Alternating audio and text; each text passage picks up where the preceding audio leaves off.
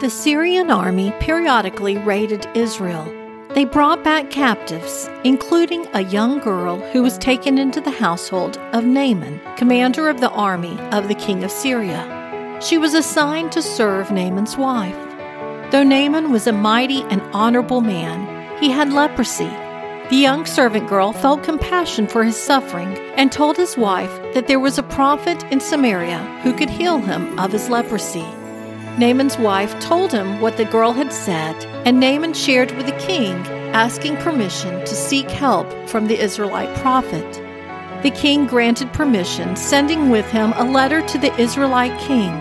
When Naaman presented his letter to the king, the king went into a panic, worrying how he was supposed to heal the man. Fortunately, Elisha heard what was going on and told the king to send the man to him.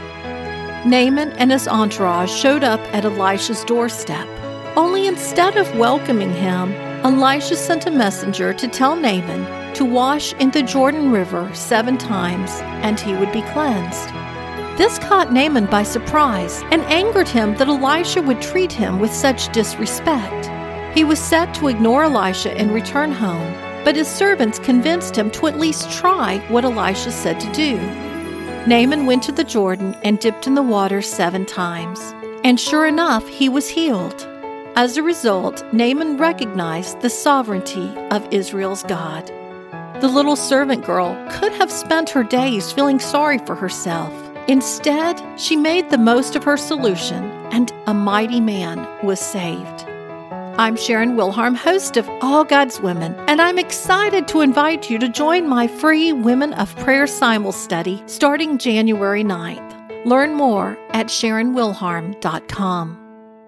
If you enjoy listening to All God's Women podcast and radio show, you're going to love my brand new Women of Prayer Bible study. Get to know the character of God by studying the prayers of women in the Bible. Grab your copy today, available in paperback and Kindle.